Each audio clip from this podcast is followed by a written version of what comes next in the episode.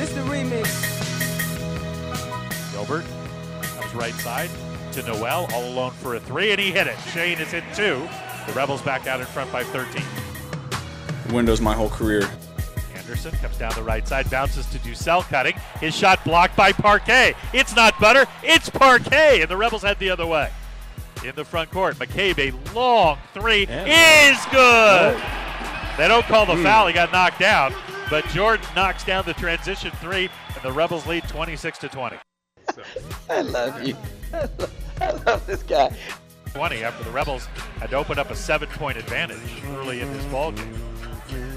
The, the stats are almost exactly. I mean, It's virtually even. I can't really do anything different here. I mean, both teams are eight for 18 from the field. You just crushed my dreams. Boom. Sadness. That's the one. All right, you guys need to tell me if I am a hypocrite here. But I'm going to complain about a media member's tweet. BJ Rains, who covers Boise State, tweeted out this morning Not a great night for the Mountain West in the net. Top five teams all dropped. And then he put it where they dropped from Boise State from 21 to 22, San Diego State from 26 to 28, New Mexico from 29 to 30, Nevada from 33 to 34, and Utah State from 34 to 35. How is that a bad night? Uh, you're a hypocrite. No, I'm just kidding. I mean, it's completely fair because I have been begging to talk about UNLV's net ranking in February for years now. And To I've be a ne- bubble team. To be Never gotten to do to be it because they're never team. relevant. Have not been anywhere Right. close to relevant. Hell, Still this is aren't. this is this is the closest they've been to relevant, and they were in last place in the conference until last night. So I've been begging to talk about it, but I'm also complaining that BJ Rains is talking about it mainly because he's like, ah, it wasn't a great night. and, and they're they- dropping one spot. They fell from 21 to 22. Oh no. Doesn't matter. Like falling one spot's irrelevant. Like if they had fallen like at least five, you'd be like, oh, what happened there? At least it's a better tweet than storming the court. he was upset about storming the court. Yes, about uh, Reno fans and kids storming it after the double overtime win against New Mexico, at which both of us said yesterday, let them storm. Bring it on. All right. Funnest play of the night last night. UNLV had a five point possession against Wyoming. They got a five point possession on five EJ Harkless free throws. And the way this worked is Harkless shot a three. Refs called a foul on the three, missed the three. So he got three free throws. While he was shooting his first free throw, Jeff Linder, the head coach of Wyoming, saw the replay on the video board and tried to run out on the court to fight the referee. and so he got a technical foul, which meant Harkless got three free throws for the foul and then two free throws that he took for the, For the technical, technical. for five free throws on one possession. And he made all five of them. And it was a five point possession for UNLV, which is basically as good as you can possibly do on one trip down the floor to get five. And UNLV probably wins that game regardless, but I think that took it from like a seven point lead to a 12 point lead, which, Wyoming's not coming back. right, with like three minutes left. Yeah, it was Wyoming's back. plausible before that, and it was completely out of reach after the five point possession. However, the reason it was fun one is his five point possession, two, Jeff Linder was completely right. it was not a foul. Oh, that was a flop if you've ever seen one. And here's the thing in college basketball there's flop technicals. If you well, get called, one was called last night. Keshon Gilbert got called Keshon for Gilbert. one. If you get called for a flop, the other team gets a free throw. It's a free throw. So what should have happened on that play is a flop technical on Harkless. Wyoming gets one free throw. Instead, UNLV got five free throws. That's a six, potentially a potential six point six-point swing. from six to twelve. Yeah. Right. Yeah. Because the refs blew what should have been a flop technical and instead awarded UNLV three free throws and then ultimately two more because Jeff Linder saw that it was a flop. And t- he literally tried to the re- so he tried to run on the court to like fight a ref who was down on the other end. Please end. tell me it was Dave Hall. I do I do not know which ref he was trying to fight. Um, but it was not Dave Hall that gave him the tech because Okay. he tried to go to the other end of the floor to fight whatever ref it was. The ref that was standing closest to the bench actually physically tried to stop him. And on the replay, you could see him say, Jeff, Jeff. And Jeff just kept trying to run around him. And he said, okay, you're getting teed up. Right. So the ref actually tried to stop him and say, "Don't run on the floor." And Jeff Linder said, "No, screw you. I'm running on the floor to yell at the referee." So it was great. It was a great moment in the game. I enjoyed that. I enjoy when coaches try to Try run to on kill the floor. people? Yeah, they're like, "Oh yeah, I gotta go. I gotta yell at that ref 40 feet over there right, Right now. No. I'm not waiting. It's got to happen right in the middle of EJ Harkless's free throw. Right now, I got to yell at that ref, and he got a technical foul for it. By the way, I, I will say I probably don't watch enough of the rest of the Mountain West to say this definitively. Number one flopper in the conference, Keshon Gilbert. Number two flopper in the conference, EJ Harkless. Back to back? Oh, they flop all of the time. Those two are on the floor all of the time. If they're on defense and somebody touches their chest, They're they're, on the down. floor every time. And well, they do got, they get a lot of charges out of it? They got about a 50% success rate. They get Okay. called for fly. Gilbert got called for one last night, but they get away with calls. They get the call benefit to them All right. quite a bit. They're driving down the lane, they feel some contact, head snaps back. oh, they are one and two. Well, if they're getting 50% of the calls, Oh, it's a great Then go strategy. ahead and do it. Oh, Yeah, 100%. it. They have, I shouldn't say perfected, but they are very Somewhere Eric good. Winalda is just screaming. They are very good at shooting a three and then finding the defender to kind of land near them. and then falling. get- because it's it's a uh, emphasis probably isn't the right word, but it's been since the Kawhi Leonard injury six years ago, whatever it was. Pretty much both of our levels of basketball have been very vigilant on the landing rule, right? If you're contesting a shot on a three pointer, you can't put your feet where the shooter's Right. feet are coming Exactly. down. Now, in the NBA and in college, shooters have sort of tried to manipulate this by they shoot and then they they kind of feel where the defender is and they're like, all right, I'm going to kind of adjust so I land there on the way down and get and the then call. fall down. Gilbert and Harkless do it all. Gilbert has actually gone as far to kick his leg out, like Reggie Miller style. Like we'll shoot a jumper and then just one of his legs just goes straight, uh, per, uh, not perpendicular, horizontal to the floor, parallel to the floor. And he's gotten called for a flop on that, but he's also gotten a couple of those too. One and two floppers in the conference. That needs to be a new award.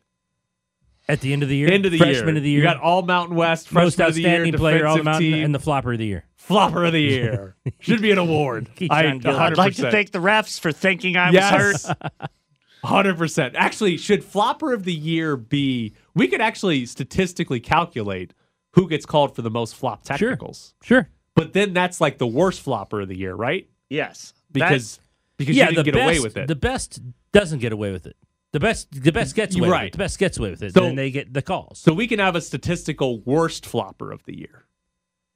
yes. Yeah. Uh, the other one would be too subjective, Right. Because you'd have to. You're making up your mind each time whether it's a flop or not. Right. And I, I don't think anybody watches one conference close enough to be like to keep a tally of yep. I think I know the number flopped. on my DirecTV. I'm not always churning into 221 at nighttime. if UNLV's playing, yes. If it's a good game, maybe yes. But Wyoming, Colorado State's on the other court storm is not getting my 221. the floppers. The all flopper team. I love it. And I think UNLV's got at least two of the guys. Harkless and Keshon Gilbert would be on the all flop team this year because they are they are hunting those fouls, which that's actually their best way to score. So they should keep hunting the fouls because get to the he was 11 of 11. Harkless was 11 11 at the free throw line. Five of them on one possession, but 11 of 11. All right. UNLV not in last place. They beat Wyoming, so they're two and six. They're ahead of Wyoming. They're actually tied with Colorado State for ninth. They're three games behind fifth place New Mexico. Uh, five, the five seed gets a bye. So if your goal is to not have to win four in four days, you need to get to the five. But three games behind, and there's like four other teams in between you and New Mexico. Here's a question for you though, looking at the short term future. Next four games are Nevada, at Colorado State, Fresno State, at Wyoming. Can UNLV win three of those four? Yeah, I think they're going to lose one of them. I think they're going to lose. Well, I think the only absolutely sure one, I think they can win three of the four, but I think absolutely sure one is home to Fresno State. That is the uh, one they are most likely to win. Um, the other three, uh, here's the thing What's KenPom have the Nevada game at? Does he have it up yet? uh, Nevada by one. Okay, So basically, a pick, pick him. Uh, since UNLV is at home. He has UNLV winning or losing at Colorado State by one, Fresno State is an eight point win, and going to Wyoming a two point win. Okay. So basically three toss ups in the next. It, it- that's essentially what it is. Their win, their probability to win is forty nine percent, forty six percent, seventy seven percent, fifty nine percent. I don't think they're going to Wyoming and playing offense like they did last night. Probably not. So here's here's the interesting part about UNLV basketball this year. These next four games. If we get to February 8th is that Wyoming game. We get to February 9th on the show. I will not be surprised if they go 3 and 1 in the next 4. I will not be surprised if they go 1 and 3 in the next 4. Because I believe they're better than Colorado State, Fresno State, and Wyoming. I know they lost to two of those teams, but I believe they are a better team than three of the four teams they're about to play. But I don't believe they're good enough that they're going to easily win those games. And Nevada, the team that I think is better than UNLV, it's at home. UNLV plays well. They can beat Nevada. Absolutely. They've already beaten New Mexico, who's one of the Yeah, better teams in this conference. So it would not surprise. I would be surprised at 0 and 4 or 4 and 0 just because I don't think they're that consistently good or bad that they go 4 and 0 or 0 and 4 in the next four. But if we're sitting here on February 9th and in these four games they went 1 and 3 or 3 and 1, won't be that surprised. So I think they're going 2 and 2. I think they're going two and two because I think they lose one of the road games. Yeah. So probably maybe lose a home mean- game to Nevada and then going to Colorado the State, going games. to Wyoming, probably losing one of those just because you're on, the, on the road, road. and It's on the road. they haven't proven to be good enough. If they manage to go three and one, though, they'd be five and seven in the Mountain West, and then finish with San Diego State, San Jose State, Boise State, Air Force, Utah State, Nevada. They kind of need to get to three out of these four to have any realistic shot at the five. At the five seed. They probably won't get to the five seed, but if they have any shot, they need to win at least three of these next four. And honestly, maybe all four of them because that end of the schedule is pretty brutal. Like uh, San Diego State, San Jose State, Boise State, they might lose those three in a row. Air Force should be a win. It's at home. And then Utah, Utah State, State Nevada, they might lose those two and they're at Reno. Right, to end the year. They might lose, they could lose all but that Air Force game to finish the season, which pushes them back down to like the nine seed when we're sitting here trying to figure out how they get to the five seed. All right, coming up next here on ESPN Las Vegas, we get into Bischoff's brief. Bischoff's Briefs. Throwing out random numbers authoritatively is the best way to pass as a baseball expert. Bischoff's Briefs. By the way, it's commendable how many baseball players care so deeply about the Equal Rights Amendment. Bischoff's Briefs. Somebody get me some antibiotics because that ball is gonorrhea. Bischoff's Briefs. Coming up later this hour, tickets to the East West Shrine Bowl, plus Mark McMillan is going to join the show. I have been reading in our commercial breaks about the Patrick Reed Rory McIlroy story. Have Oh, you God. seen Have you seen more details on this? No. Okay, I'm this not. is phenomenal. First off, there's video of Patrick Reed throwing a golf tee at Rory McIlroy. Throwing is quite the overstatement. More like toss? Like I asked yesterday, did he actually overhand throw this? Because how do you even throw a tee overhand without looking like an idiot? It was an underhanded toss. Right. Now, what happened is Patrick Reed walked up to Rory McIlroy and a couple other golfers that were all sort of together, and he went over to like uh, shake their hands, say hello, and one of the other golfers shook his hand, say hello. Rory McIlroy is like bending down. I don't know if he's tying his shoe, but he looks like he's bending down, tying his shoe. Completely ignores Patrick Reed. Doesn't even look up at him, pretends he's not there. And so Patrick Reed starts to walk away, and as he's walking away, just throws a tee back behind him at Rory McIlroy. Now, there's a couple other details here. First off, I need to read you a quote. This is from Patrick Reed. He saw me and he decided not to react. It's unfortunate because we've always had a good relationship, but it's one of those things. If you're going to act like an immature little child, then you might as well be treated like one. What? This is Patrick Reed. This is saying Patrick this? Reed. This threw the Reed. Yes, yes. He threw the tee and is saying McIlroy is acting like an immature little child.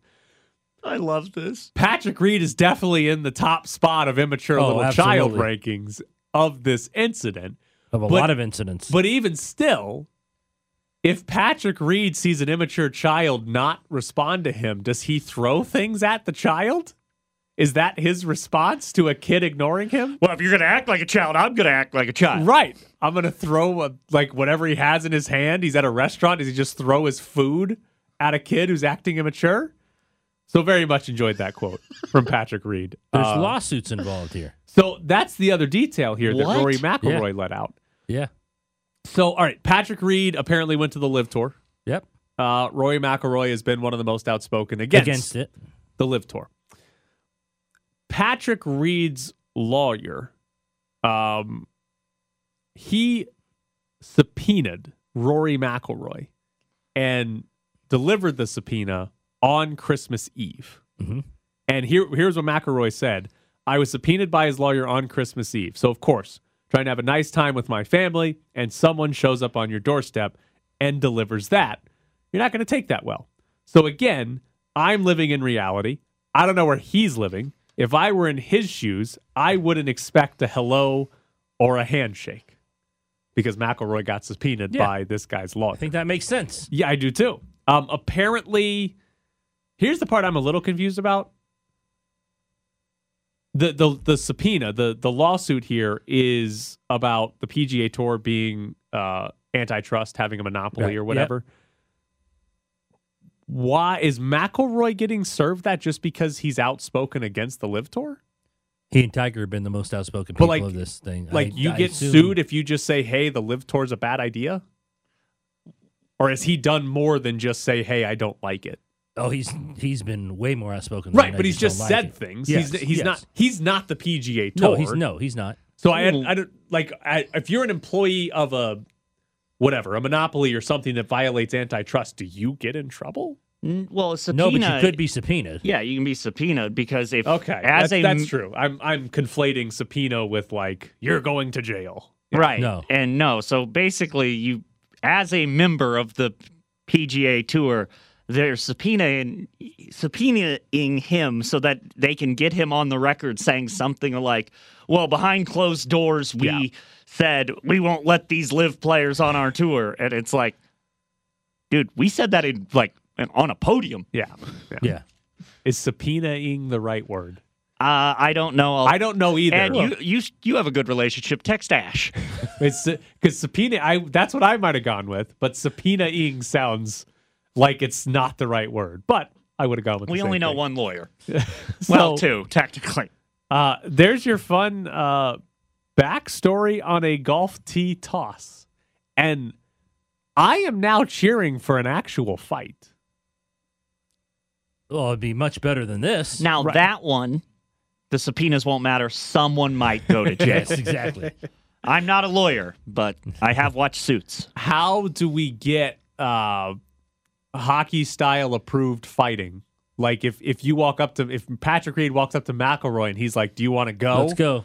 and they drop their clubs and stuff, shake off their golf glove, and then start punching each other in the face. That's okay, right? Yeah, But they both make it agree to it. They both agree to it. It's, it's I want I want Patrick Reed paired with Roy McIlroy every tournament. Oh, what tournament's got some Because tournaments got to do someone's that. got to do it. Right. Someone has to do it. Oh. But be I great. thought the, Do you want because one was on the live and one's on the PGA, they were not going to. Could do it in a major. Yeah. Mm. Can Would would you, imagine the first round of the Masters? Would you prefer the Masters to pair them up in the first round, or for them to be first and second and get paired up on the final day? Well, I'd prefer the final day. Okay. but it's such so hard to that predict that Because- if you want to get it over with, you do the first. You want to get it over with?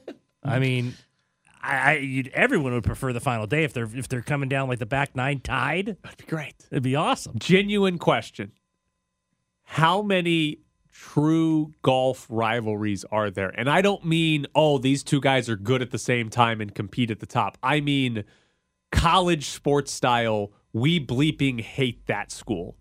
Like we bleeping hate you. Right. How many has that ever happened in golf? I where think they're it's like, so individualistic and have their teams and their agents and their caddies Yeah. and and their egos that I just don't know if they They're I- too I guess- nice. I guess they don't care right. enough about the other people because they're so centralized on themselves. So my point here is golf, they're all too nice. We need more anger. We need more of this. I want two guys. I don't care if it's Patrick Reed or McIlroy. I just want two guys that literally hate each other. One two on the final day of a of Yeah. a major. So I genuinely think what will happen is two guys will be restrained, and some for some reason a Nike representative will run in and go, "Guys, guys, we're paying you both." Nike would love if they were both wearing Nike shirts and they got into a fight. Oh, Oh, yeah, actually, you're right. They would Sponsorship? love it. the ratings? It'd be Uh, just see- like the Tiger commercial when the ball dropped in. I would be telling them, "No, guys, you need to team up and go fight those people in Puma. Show them that we're better." we we need more anger in golf at opponents, and I I get it because in golf, like there's there's no you you don't play your opponent, you play No, the you course, play the right? course. There's nothing your opponent does that actually No. impacts you, unless I don't know he walks in front of your line or something stupid like that.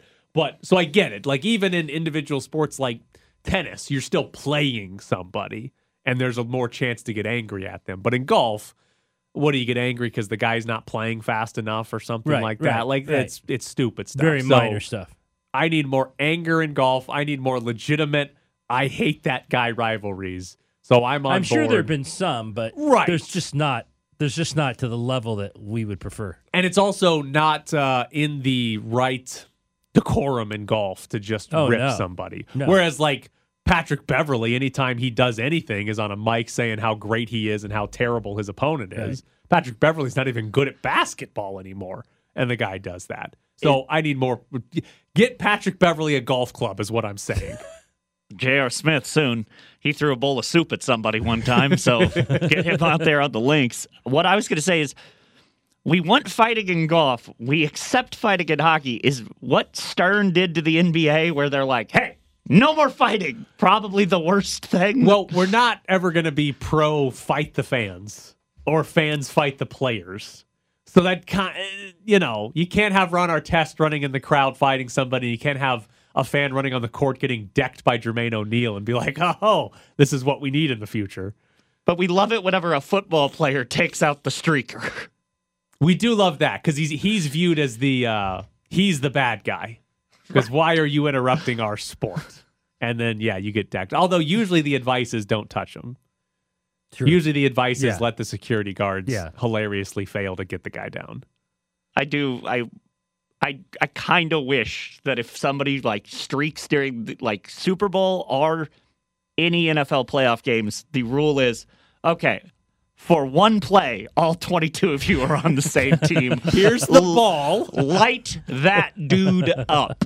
Coming up next here on ESPN Las Vegas, Mark McMillan joins the show. Stay. Westbrook driving middle, stripped by Leonard and a steal. Up ahead, here comes Kawhi. One on one with Schroeder, slams with two. The swipe and score from Leonard. It's the Press Box with Graney and Bischoff on ESPN Las Vegas. Joining us now is Mark McMillan. You can hear him on Cofield and Company sometimes. He's also on 8 News now during football season for Raiders game. Good morning, Mark. Hey, Mark. How are you? Good morning, man. I thought y'all was going to get some kind of nice intro. You guys intro with the Lakers? Come on, man. You know we're struggling right now. Hey, they've only lost 10 in a row to the Clippers. Yeah, they- it's not come on. 11 or 12 That's yet. not- LeBron's scoring a lot of points. Yeah, that's good at least. Um, yeah, yeah. Mark, more importantly, uh, I'm very excited to talk to you about Next Level Chef on Fox, which is going to premiere after the Super Bowl. Uh, you are in season two of Next Level Chef on Fox. Can you? What can you tell us about Gordon Ramsay? Uh, it- it- he's as intense as he is on all the other shows. I can tell you that, and uh, you know, but he's very helpful. Um, obviously, you know, uh, from my background, with some of the questions they were asking, like, what would you do if Gordon screams in your face? And you know, I just politely said, I'll probably scream back in his face. You know, if you, I'm just getting yelled at. You know, obviously, you know, when you're playing in an opponent's stadium, uh, there's all kind of f bombs and mama jokes that I've been hearing from fans for years. Uh, so it was it was a pleasure, man, and just being able to be picked by Gordon Ramsay, you know, is like it's so cool, man. I, I can't even explain it how happy how happy I am. Uh, you know, Ed, you know, I've been plugging away at this cooking thing since man years ago, just throwing stuff on the grill in the backyard, and then I get a call uh, for Next Level Chef. I think they had the first season last year. The first episode had four million viewers. So they're trying. They're, I think they're going to double that this year. So the first episode, we're looking at the like maybe eight to ten million viewers that will be tuned into the first uh, segment. So I always want to ask you that: Are are you self taught? Like how I I know you were with us way back in the day on the radio, but were you self taught in terms of the cooking? Um, I would say my grandparents, uh, you know, helped me out a lot. Just watching them growing up. Um, obviously, my brother's a really good cook. My mom's an amazing cook as well. Just watching them in the uh, in the kitchen, growing up as a little little fart in L.A. Man, and uh, learning different trades from my uncle on the barbecue grill when we had the backyard barbecues. And uh, but then I just you know just took it on myself uh, the last couple of years. Uh, amped up my uh, my cooking game. You know, got some amazing sponsors from Grilla Grills. Uh, you know, got some amazing partners uh, with uh, Barbie BQ, uh, who supplies my pellets. So it's growing, man. My spices are back in order. Uh, my sauce will be available in two weeks. My olive oils are sold here as well uh, at Barbecue Concepts in Vegas. So, man, things are going pretty good for Grilla McMillan. Uh, so can you take us through like how'd you end up on the show? What was the process to to where you got to a point where Gordon Ramsay picked you and you are on Next Level Chef? Um, I got a call. Uh, actually, I got a message probably like in February or March. You know, just like, hey, are you Mark McMillan? And and of course, you know, I just think it's spam. I was like, you know, if you look at my page, my page, page you know it's, it's me. And they hit me back again and say, are you Mark McMillan from the Eagles? And I was like, yeah. They're like, how would you like to appear on Next Level Chef uh, season two? Of course, I saw season one. I'm a huge Gordon Ramsay fan. I immediately said, heck yeah. But you know, you have to go through a whole bunch of process just to be even picked, man. I think they had like over uh, 15,000 applicants uh, to apply for the show, and it boiled down to 18. So only 18 made the cut, and I'm one of those 18 out of thousands of other cooks out there. And who do I see? Gordon Ramsay picks me on his team. How cool is that, man? so hold on, hold on. What's going to be a bigger deal for you when you look back? Gordon Ramsay picking you or getting drafted into the NFL? You know what? It's kind of it's kind of the same. Uh, you know, I was talking about that to people. Obviously, being drafted, you know, from the Eagles, uh, you know, wasn't supposed to be drafted. Uh, you know, had to fight my way through and make the squad, and here I am fighting against thousands of chefs across the world, not just here in, in the states, but across the world for an opportunity to be on next level chef. Uh, it's kind of like writing a story again, man. It's going to be a great book. It's going to be a great story. Uh, the show is going to be amazing. Everybody's going to love it. Uh, I have some amazing cast members as well, all 18 of them, from doctors to lawyers to home cooks uh, to firefighters. So it, it's a mix of everything. And we have this young lady who's only 18 years old that can cook her tail off. So uh, make sure to tune in to her as well. But Team Ramsay, man, we're going to take this all the way to the top. what do you think? Because football, obviously, uh, second nature to you, you played your whole life. What will you be more nervous at? You know, a huge game in the NFL or having to cook for Gordon Ramsay? You know what? Uh, I would say cooking for Gordon Ramsay. You know, obviously playing football you, is just so repetitive. Uh, you know, you just do it your whole life. But how many times do you get an opportunity to cook for Gordon Ramsay? And everybody knows if your food is terrible on national TV, he's going to let you know your food is terrible on national TV. So it's almost like he can make you or break you. So if he just says one of my dishes are good, that's a win for me. Uh, is there a coach that Gordon Ramsay is similar to that you played for?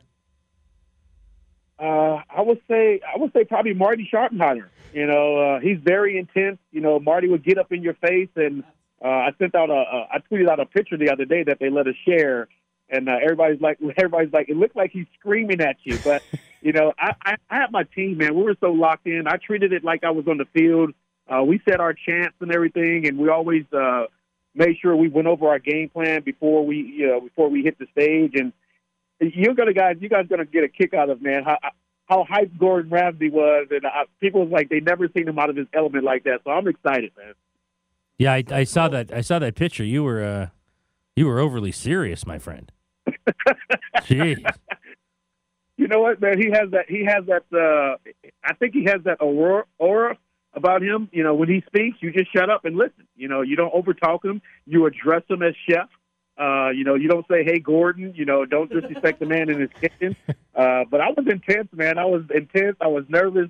Uh, but also, man, I was just so excited, man, to be able to have this show uh, call me and contact me, and it's only going to be better from here. Mark McMillan with us again. He's going to be on Next Level Chef, which is premiering Yeah. after the Super Bowl. Baby. So here's here's a question for you. Uh, as a, a- defensive back, is the best thing to see Stefon Diggs being as frustrated as he, as he was last week? Oh my gosh, that that's the best thing you want to see as a as a wide receiver. And he's he's a diva. You know, these receivers, man, they cry if they don't get the rock. They, you know, it seems like he wants out of Buffalo, but you got Josh who's throwing you the rock. So don't start complaining now. And you know, as a defensive back, the Cincinnati Bengals, man, they got in those guys' heads, and they didn't let up for 60 minutes.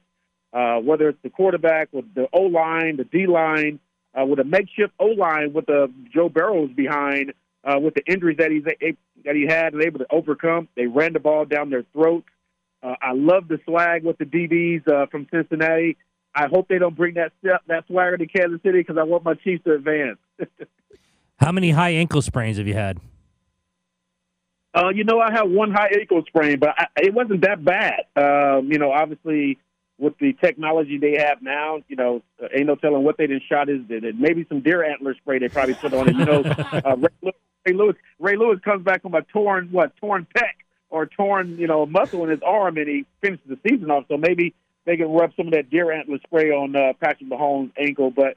Man, Cincinnati, they're they're tough, man, and obviously they've been here before. Those guys are not scared of anything, and they got some of the best receivers in the game. Well, he is Mark McMillian again. Uh, you can catch him on Next Level Chef on Fox after the Super Bowl. That's the season premiere. Also, hear him on Cofield and Company, and check him out on Eight News now during the Raiders season. Mark, we appreciate it. Thank you, buddy. I appreciate you guys. Team Ramsay in the building, baby. Let's go. There you go. so there's Mark McMillian. Uh, that's uh, fairly incredible. To, Yes. That many people? Right. To get on that show, but to be a you know former NFL player and then be like, yeah, you know what? Yep. I'm gonna cook. I'm gonna I'm gonna get good at cooking to a point where a TV show wants you to come At that level. basically apply and try out essentially, and then get yelled at by Gordon Ramsay. I just gen- genuinely that whole time had a big smile on my face because one of my favorite things to do, like hangover cures, is to just lay on a couch and watch Gordon Ramsay yell at other people. like there's like just endorphins that it releases and makes you just like, oh yeah, that guy's gonna get yelled at. Do you just bake or do you cook? Um, I mean, I mean, I I'm better at baking. Baking is a much like I'm I'm I am much better at it based on things I've brought in for you guys than I am at uh, cooking of any sort of a rib dinner. Yeah, that's gonna. Oh no, I'm actually good at barbecue, but actual like not setting the house on fire. Right. That would be helpful not to do that. If that. you give me a pan and I put meat in it, go ahead and just take that fire that, that fire fire fire alarm. Go ahead and just take it off the wall. It's gonna go off anyway, and the dog's gonna get super panicked. You might as well just not. so uh, you should go on the Great British Bake Off. I've I've tried watching that show several times, and I don't. I can't get into it. Like I don't understand Yeah, what they're the British. Yeah, it's not American. We do we do cooking shows right because we know how to overeat and over prepare. Well, we do cooking shows, and we go. All right, here's ketchup. Figure it out. All right, we got two tickets to give away to go to the East West Shrine Bowl on Thursday, February 2nd at Allegiant Stadium. You'll win two tickets right now, plus you'll be qualified to win two club level VIP seats with food and drink. 702 364 1100. That's the phone number. You'll win two tickets right now and also have a shot at winning some VIP seats. We'll take caller five at 702 364 1100. Tonight, we are pleased to announce the addition of one new member to the Hall of Fame fraternity, a two-way superstar playing 17 seasons for the Phillies, Cardinals, Reds, and Blue Jays. Today, Scott Rolen becomes a member of the National Baseball Hall of Fame. You're locked in the press box. Scott Rolen played for the Blue Jays? Yeah. Should go in with the Blue Jays hat on. When did he play for the Blue Jays? One season in 2008. Yep, give him the Blue Jays hat. Oh, wait. Parts of two seasons. Look at that. Uh, I have no hot takes on Hall of Fame in baseball. I think they should let everyone in. Yeah, A Rod got Everybody. like 33% of the vote. A Rod's one of the best players to ever play the game. Put him in the Hall of Fame. Um, Degenerate Danny's here. Ed is gone. Uh, I, want, I have an important question. Do you want to take a victory lap now over Brock Purdy? He is a finalist for Rookie of the Year, Offensive Rookie of the Year with Ken Walker and Garrett Wilson. You have been for weeks since what his second start, whatever it was. I think second start, yeah. You've been for weeks saying Brock Purdy uh, could win Rookie of the Year, even though you didn't bet on it. Correct. And you have been waiting to laugh at me because I called you an idiot for saying that. You did. Do you want to take your victory lap now? No, because he is only a finalist, I will do a golf clap. And I will take my I will take my victory lap in what is it? 12 days, 13 days. Right. But if he doesn't win, I'm calling you an idiot. Uh, Can you though? Yes, that, that's why that's why I'm offering finalist. you. I'm offering you the chance right now. But he's a Take finalist. the victory lap. I will not call you. It's basically like I'm offering you a chance to split here, right? He before we find out if he wins or not, you can take a small victory lap. You know it won't be as great as the victory lap if he actually wins. when he wins. But if he doesn't win, I'm calling you an idiot. No. if you take the wait. if you take the victory lap now, I will not call you an idiot. I celebrating I will early, say celebrating early is never okay. good. All So I'll wait. All right. So if Ken Walker or Garrett Wilson is rookie of the year, I am calling you an idiot. That's fine. Okay. All right. You Just- wouldn't be the first. I just wanted to give you the opportunity to basically. It is kind of his go-to move. It's just to call people idiots. Yeah, yeah, because they are often. That's fine. Um, but he also called me. He called me an idiot for just even thinking he would be in the conversation. I did. And now he's yes. a finalist. Yes, which is why I'm let, uh, giving you the chance. He's take letting you. Yeah. He's letting you. It's That's okay. right. I will. I He will is take- wrong, but Yes. he's letting you. I'm still in be control. right. This is how you do it. You It's still okay. control I'll the take scenario. the golf clap for now, and then I'll take a major victory tour in about twelve days. Do they do it before the Super Bowl? Yeah, they do it the ninth. NFL honors, right? Is when they do it. They do it. And who's? Ho- it's normally for some reason Peyton Manning is hosting uh, the award. This is a show I have definitely never watched. You're telling me this is on TV? The only year I think I watched it was Paul Rudd hosted. Oh no, I think one year Matthew Perry hosted it, but is Paul it- Rudd hosted it and yelled at Andrew Luck to his face about like you beat the Chiefs. Is it like on ESPN or is it on NFL Network? I think it's on NFL Network. Okay. I don't know. ESPN. I'm loves- on it. I'm love- Googling. They love their award show. They do. They are like, let's. I guess I think they love their award show because they're in the summer and there's no sports programming. Do we have to get NFL Plus for this? Can we get special like behind the scenes video on NFL Plus? Of Brock Purdy. Yep, Brock Purdy just telling everybody like, "Hey, you guys had to play a full season. I only had to play seven games." Technically, did did they did Ken Walker and Garrett Wilson didn't they get hurt? I think Ken Walker played like 14 games Yeah. or 15 games. So eh, I'm not I mean, more than Purdy, but not quite a full Okay. season. Yeah. It is. It takes place in the city that the Super Bowl is in, and it Okay. is hosted this year by Kelly Clarkson, Of All course. right. and it will air on NBC, Peacock, and NFL Network. Nice. Previous hosts include Alec Baldwin, Seth Meyers, Conan O'Brien, Keegan Michael Key, Rob Riggle, and Steve Harvey. Kelly Clarkson is the one thing that's not like the others. So the NFL. she's not a comedian. That's it. Nailed it. Um, the That NFL. actually was what I was saying. the NFL. Are they paying a lot of money? Isn't she Canadian? I think so. Are they paying a lot of money for somebody to come host their award show? Yes. Yeah. Why? Oh yeah. I guarantee There's she's n- getting. I would say she's probably getting close to a million dollars. to do it. Why? It's you have a captive audience. Like it's the lead up to the Super Bowl and nothing's going on. You do not have a captive audience. There's three of us right here, and how many combined have we watched? One. I And forgot. I've watched the Keegan Michael Key opening monologue. There is not a captive on audience. YouTube. Can we get a separate stream with the Manning brothers? Breaking it down. of The Manning brothers breaking, watching- breaking everything down, and then Peyton gets super upset and just walks away from his TV And It is fun when he does that. because that's what he did last week. Yeah, I enjoy that when he gets mad at kickers that miss all their extra points, and Yep. he wants to cut him at halftime, and then eventually just feels bad. He went from cutting him to just feeling sorry for Brett Maher. Yep. Like it doesn't get any worse than this. Well, they won the game. I guess he could have missed a game-winning extra point. That would have been fun. Oh, that would have been atrocious. would have been fun. Didn't Peyton famously go on David Letterman and literally call his own kicker an idiot? Oh, I don't know. I He's never got a little watched late Tyler in him. Yeah, who I don't wouldn't watch call late it? night shows. It listen if Well, you David Letterman hasn't been on late night in like t- a decade and a half. if you're the quarterback and your idiot kicker misses a field goal, like you get him into field goal range and he misses like a 40 yarder, you you you get called an idiot. That's just those are the rules. That's just what happens. You got one job, kick the field goal through the uprights. If it's like 56, okay, sure. That's a little difficult. If you like miss one an entire season, we'll give you a pass. Did you see the uh, the morning news anchor in Dallas that tried to call out Maher and was like, "I can't believe you missed all those field goals. Even I can do it." Did he go out and do it? He went out and did it. Put up a video. Uh, I think he did five attempts. Only one of them even reached the end zone Yeah. in the air. Oh yeah. People can't do it. It's- It was hysterical. yeah, yeah. No chance. One of our favorite things was uh, Katie Nolan. When she had a show, she found people on Twitter who were like, "I could have made that kick," and she brought them out and went, "Go ahead." And all of them looked like children. Yeah, it's great. There's 33 yard extra point. If It's- I had 10 not hard. chances, I might get one. You kicked in high school. I didn't.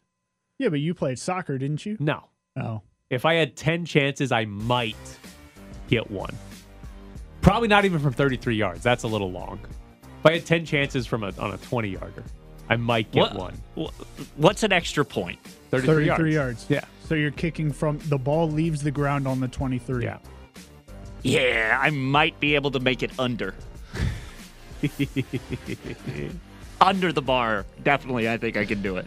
Yeah, I don't. I don't. I think I maybe get one in ten tries, M- possibly one in five. But I'm going to need at least like two or three kicks to just even have an idea of where I need. to Yeah, you would get you would get three. Maybe I get to warm up in a five net warm-up before, like. Brett Maher. Yeah. No, we'll, we'll give you a couple on the field to see how is, your angle is Deebo is. Deebo Samuel standing in front of me trying to throw me off though during my warm up kicks? We might just have Jared like jumping in the end zone to distract you. Well, if he's behind the uprights, I might make it. So I'm trying to hit him right in the face. That might give me more incentive to do well.